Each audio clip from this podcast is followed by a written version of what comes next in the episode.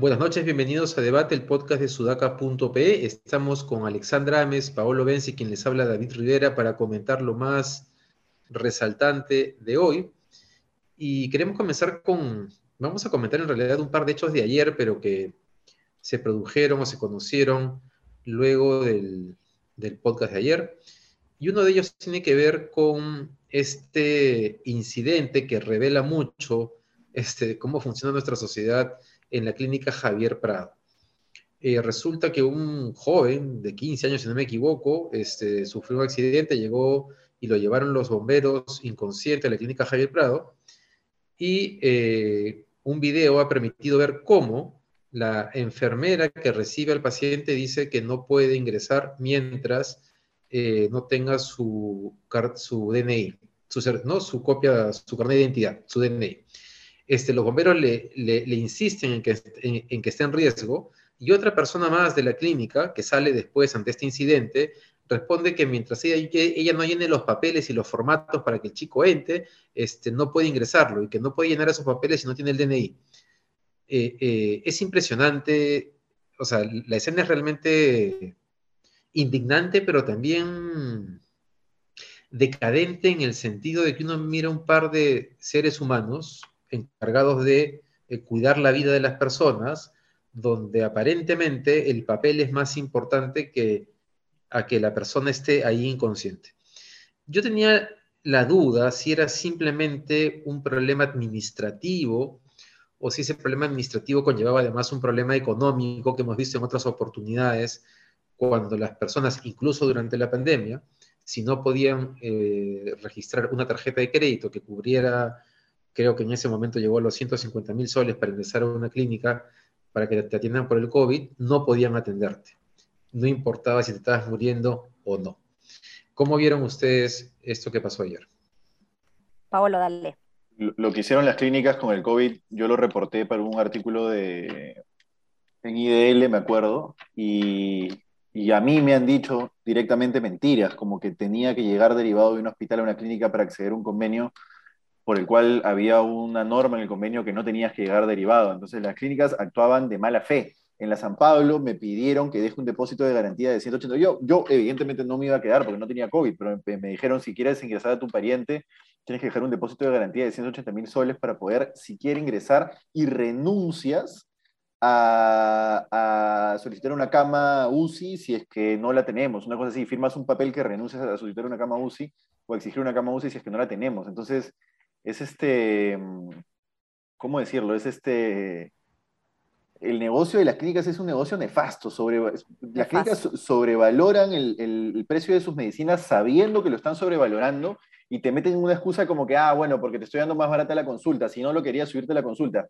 como si es que eh, porque lo sobrevaloran además en un, en un, esquema de cártel con otras clínicas que utiliza una lista de precios. Es como si el cártel de, los, de las imprentas te dijera, ah, yo te sobrevaloro el, el, texto escolar porque no te, no te quiero cobrar más por el periódico, una cosa así. ¿no? Entonces, el negocio de las clínicas es un negocio en Perú nefasto, absolutamente nefasto. Y lo que se ve en ese video no solo es nefasto en términos de sistemas, sino es nefasto en términos de calidad de persona humana. No puede ser que tu primera reacción ante una persona que se está muriendo y que no responde de 15 años con una vida por delante sea decirle, ah, no tengo los datos del paciente y de seguro me están pidiendo los datos del paciente. O sea, la burocratización que tanto se le critica al sector, público para que las cosas no funcionen en general, es, es específicamente aplicada aquí al sector privado, en un caso que además probablemente tenga como trasfondo el hecho de que no quieren recibir una persona que no saben si les va a pagar. Sí, terrible terrible. Además, este Paolo, peor, porque ni siquiera es una burocracia de la clínica eh, eh, en particular, sino que hay una norma eh, de su salud que obliga a las, o que prohíbe, mejor dicho, a las clínicas y hospitales privadas y públicas a atender al paciente en situación de emergencia a pesar de que éste no tenga un documento de identidad. es una norma que lo pide su salud. Entonces acá su salud tiene que actuar con todo el peso de la ley y generar, porque la, o sea, hacer las, investigaciones, pero lo, que el registro, digamos, es, evidente, digamos, de lo que ha pasado, y, realmente tienen que hacer una lucha eh, muy, muy seria respecto a este tema, porque ese es el cambio finalmente que los peruanos queremos, ¿no? Más allá del cambio de la constitución o no, que yo no creo que va a resolver nada, creo que, por, por ejemplo, los congresistas hoy de izquierda que dicen tanto preocuparse por los servicios públicos deberían abocarse al cumplimiento de esto y fortalecer entidades reguladoras eh, como su salud en este caso. Sí, porque su salud, yo hablando con el superintendente de su salud, en su momento era Costa, no sé si sigue siendo, pero me decía, yo estoy, en verdad yo estoy atado de manos, no soy Indecopi, no tengo esas facultades. El Congreso me tiene que dar más facultades para que yo poder hacer más cosas. Y además, y, una cosita, ¿no? No se trata de, aquí ya va más allá de decir izquierda-derecha, justo ayer conversaba con dos primos sobre este tema eh, ya tú puedes entender la realidad sobre ser eh, eh, en el eje de izquierda-derecha, en fin, pero acá hay un eje de humanidad y no humanidad, si quieres llámalo ser solidario, ser un miserable, ¿no? Entonces, no puede ser que le exija papeles a un niño que se está muriendo para salvarle la vida y que alguien tenga el cuajo de poder decir que eso está bien, eso no está bien bajo ninguna circunstancia. No puedes ver a un hombre que se está muriendo y decir no lo atiendo porque no tiene papeles, eso no pasa en ningún además país desarrollado del mundo. En España tú vas al servicio de salud, sea lo que sea, inmigrante, ilegal, legal, lo que sea, y te operan, te atienden, te estabilizan, no te operan, te estabilizan, ¿me entiendes? Entonces, pésimo. Bueno, aquí, aquí nomás en Argentina pasa exactamente lo mismo. O sea, constitucionalmente cualquier persona que está en territorio argentino, así sea visitante, tiene el mismo derecho a la salud que alguien de acá. Y esto parece, un, esto parece algo eh, no sé cómo decirlo, a algunas personas les sonará una exageración, pero hace unas semanas estaba en el parque con mis hijos, llegan unos chicos a jugar fútbol, se arman dos equipitos de sí 4-4, comienzan a jugar con los chicos del cole, todo muy tranquilo, y en eso un chico se resbala, se cae, se rompe el, el hueso entre el codo y la muñeca, no me acuerdo el nombre de este hueso de acá. Bueno, resulta que el chico era venezolano, llegan sus papás, este, y era un drama para la familia, porque llegaron los bomberos y no había dónde llevar al chico, además había parecía que había un problema de papeles, ¿ya? Pero claro, cuando pasan esas cosas tú te das cuenta de la relevancia de que la salud sea un derecho, ¿no? Y yo creo que ahí sí hay un, hay un tema grande que nos corresponde eh, discutir como sociedad, a pesar que nos da miedo que no estas propuestas de cambiar la constitución para, para cambiarlo todo, hay ciertas cosas en las cuales creo que se nos pasó la mano, por decirlo de alguna manera, con la reforma de los 90. Este, Humanidad, tiene que ser el principio. Humanidad. Humanidad. Pablo se va a inscribir en el partido de Yehudi de Simon, el partido humanista.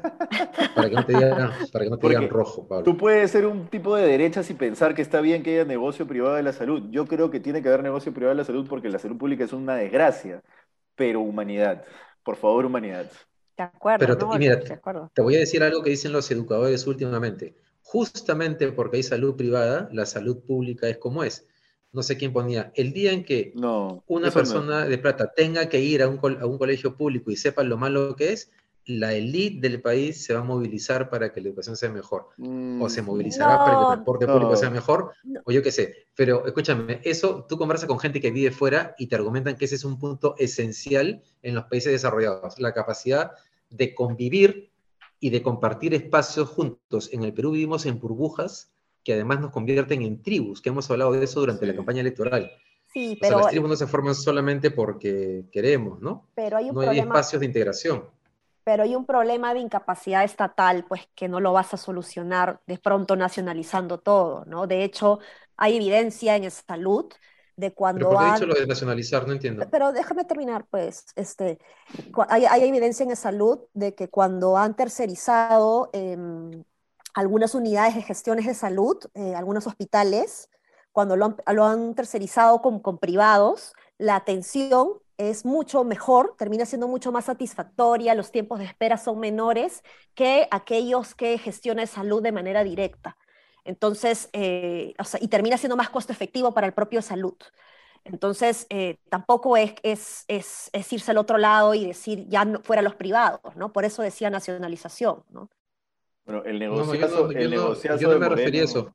Pero ojo, ojo, ojo, Ale, con lo que he dicho, porque así como hay ejemplos en ese sentido, las pruebas que comenzó a aplicar Jaime Saavedra eh, para, como parte de la evaluación a los alumnos mostraron que era un mito que los colegios privados tenían mejor rendimiento que los públicos. No, La no, no, no, no, no, no, limeña creía que esos resultados de los colegios elite eran replicables en todos los colegios privados, y no fue así.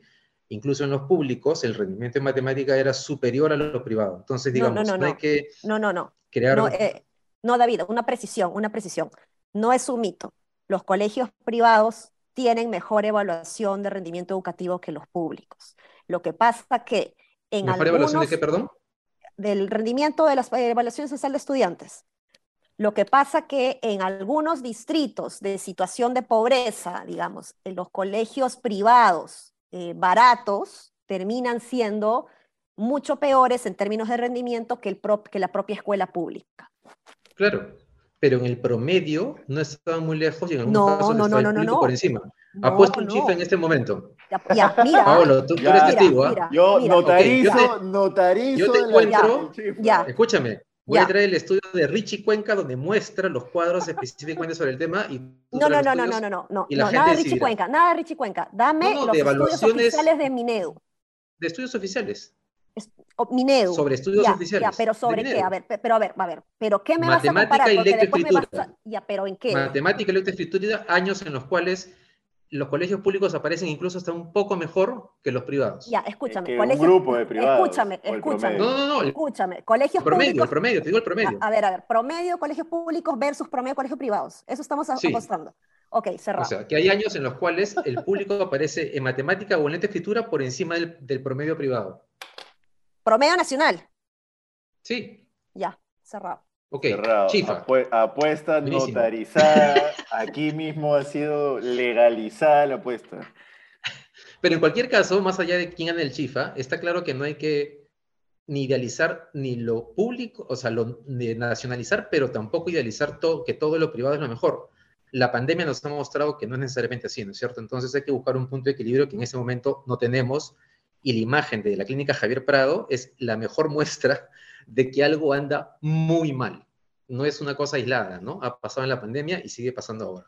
Sobre todo, pero es que son mercados puntuales, ¿no? El mercado de las clínicas es uno bien específico, que funciona muy mal, que funciona bajo reglas que no son de libre mercado, que funciona, en fin, con los seguros que están integrados verticalmente con, con las clínicas y además son propiedad de los bancos.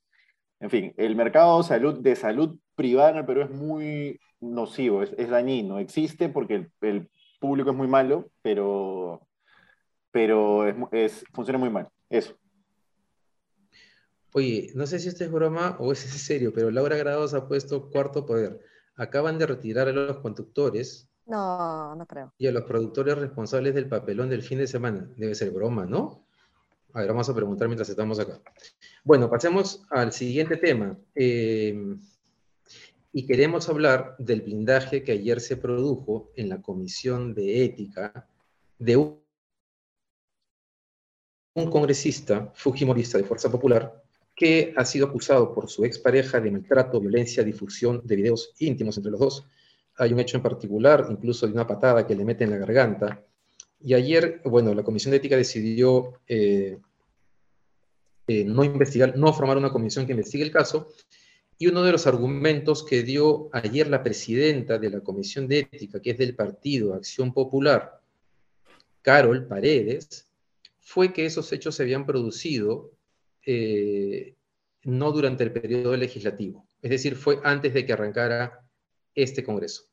Este, digamos, Jaime Chincha le recordó, o no sé si lo, si lo recordó, creo, después de la entrevista, y es que la amenaza que el congresista, disculpen que voy a buscar el nombre, no me acuerdo ahorita su nombre, Luis Cordero, Luis Jai- Cordero Jontay, ¿no? Jontay. Luis Cordero Jontay, este, eh, una vez que eh, su expareja lanza esta acusación, esta denuncia, él la amenaza. Y la amenaza además afirmando que ellos tienen la forma de investigarla financieramente a través de la UIF, ¿no? De la comisión que existe en el Congreso. Y Jaime Chincha le recordó que eso sí se produjo durante esta gestión. Así que ese hecho podría este, llevar a, investigar. Pero claramente eso se trata una vez más de un blindaje, ¿no es cierto? Y es un blindaje de un hecho lamentable, se trata de los mismos congresistas que cuando alguien de otro partido hace lo propio, este, que pasó en el Congreso pasado, además con, con Johnny Lescano, ¿se acuerdan? Cuando se le acusa, eh, Fuerza Popular lo acusa y se le recuerda a Fuerza Popular que ellos habían blindado a Mamani cuando, hace, cuando intenta hacer un avión exactamente lo mismo con una aeromoza. En este caso se blindó al congresista Luis Cordero Jontay. Se trata de las mismas personas que quieren vacar a, a Pedro Castillo, supuestamente por tener un gobierno precario, corrupto, etcétera, y que se encargan de hacer estas cosas en el Congreso. Es la razón por la cual las mujeres no denuncian maltrato, pues porque si vas a denunciar maltrato para que salga un impresentable después a decir que no, que no has presentado pruebas, entonces, ¿para qué denuncias maltrato? ¿Para pasar por un maltrato adicional además con una persona que tiene poder? en fin, me parece, me, estoy poniendo en, la posición de la persona que no denuncia el maltrato, ¿no? No, no, no digo que no se debería denunciar, finalmente ese, ese termina siendo el único camino que tienes para poder zafar o para poder hacer algo de justicia o por lo menos buscarla, pero si es que tienes a un imbécil que sale después a decir no se ha presentado pruebas, o la señora esta que es presidenta de la Comisión de Ética que dice que es previo a su labor como congresista, entonces, ¿para qué? No? La, mujer, la mujer me trataba de preguntarse, bueno, ¿para qué voy a salir a denunciar si me va a ir peor? Este, y yo voy a hacer un comentario que de repente, mira, voy a hacer un comentario que, no, está bueno hacer comparaciones en este caso, ¿ya? Pero ayer Willax ha sacado unos chats de Ceballos hablando, unos chats eróticos de Ceballos con una persona, del ministro Ceballos con una persona, con una colaboradora del ministerio. Y los han tratado de vender como que, ah, que Ceballos subido de tonos y tal. Eso no es ni siquiera de interés público. Si, si, el ministro hace sexting con una persona o si le es infiel a su esposa, no es de interés público. No tiene nada, literalmente nada de interés público. Por el contrario, tienes a estos tipos no queriendo investigar algo que sí es de interés público, que es violencia contra una mujer. Entonces, eh, yo sé que no están alineados ni nada y la comparación no es, no es buena, no, no estoy comparando situaciones, pero tienes por un lado a los vacadores, entre comillas, intentando colocar un discurso para bajar su ministro o para golpear a un ministro, y por otro tienes a la realidad que te está diciendo que en, uno de los partidos vacadores tienes un tipo que le pegaba a su expareja, o por lo menos que tiene una denuncia y que tiene que ser investigada de inmediato. Felizmente ya ha salido Fuerza Popular a decir que lo van a separar, ¿no? Ha, ha habido ya un comunicado de que se separa de la bancada por mientras y tal, pero es una concha tremenda. Sí, totalmente. Eso es lo que diferencia justamente, ¿no? Un, tema privado de, un problema público. La, violencia contra la mujer dentro de, cuatro paredes podría entenderse desde una visión totalmente eh, cavernícola, ¿no? Y, súper anticuada, eh, y lo digo tal cual porque antes se creía así, eh, que, que era un problema privado pero ya en la medida en la que la mujer fue adquiriendo cada vez mayor, eh, un mayor rol en, la ciudadanía, digamos, un mayor reconocimiento, mejor dicho, en su rol ciudadano, eh, se empieza a reconocer ciertos derechos y ahí es cuando se entiende que, que que es un tema que eh, le, compete al Estado, ¿no? Y, le compete a la sociedad también e, ejercer la sanción social que corresponda, digamos, para castigar este tipo de, actos que, son totalmente reprochables y son justamente los congresistas los primeros interesados, los que, los que tendrían que armar una comisión investigadora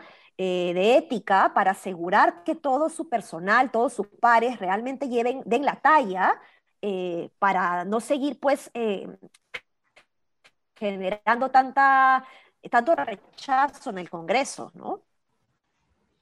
Esa comparación que haces, Paolo, es importante porque creo que sí tiene sentido eh, en, el sentido de que, de que, digamos, los vacadores quieren vacar a Castillo por una serie de hechos que ellos también cometen. Es decir, y seguramente si ellos fuesen gobierno estarían haciendo exactamente lo mismo.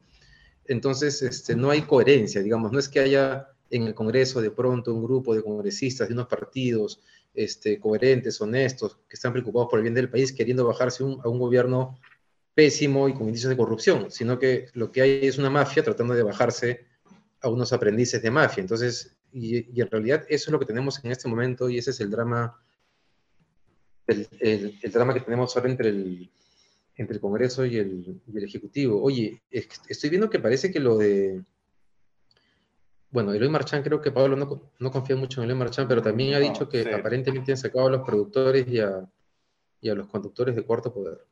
Este, este, bueno, no sé si quieren comentar algo sobre eso o si pasamos al siguiente tema. Una cosita chiqui, ¿no? Que los conductores creo que no tienen la culpa, ellos son los que presentan el, reportaje y, o sea, quien, quien, ha hecho el reportaje en todo caso y el productor que aprueba eso, pero los conductores, o sea, ¿por qué pues, tendrían que salir, no? Incluso Gilberto Hume, que es el que el líder, digamos, de los contenidos ahora informativos, debería pagar más pato que los conductores, ¿no? Pero bueno.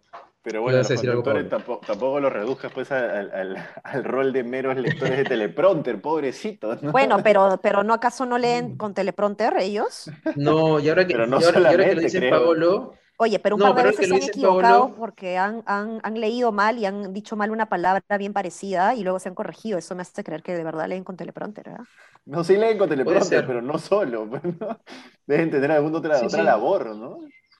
Sí, pero puede ser que el teleprompter se lo escriban ellos mismos, porque ahora que, o sea, siento cierto lo que dice Sale en el sentido de que, digamos, los principales responsables del reportaje son los productores y el, director periodístico, que es Gilberto Hume, también es cierto que los conductores varias semanas han tenido, y esta semana también, antes o, o, después del reportaje, este, digamos, tienen estas cosas como una posición editorial sobre todo lo que viene pasando.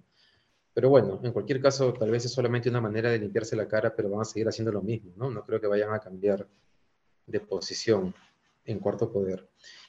Bueno, queríamos cerrar el tema eh, hoy día con un tema eh, positivo, ¿no? Y es que en Chile eh, se ha aprobado el matrimonio igualitario.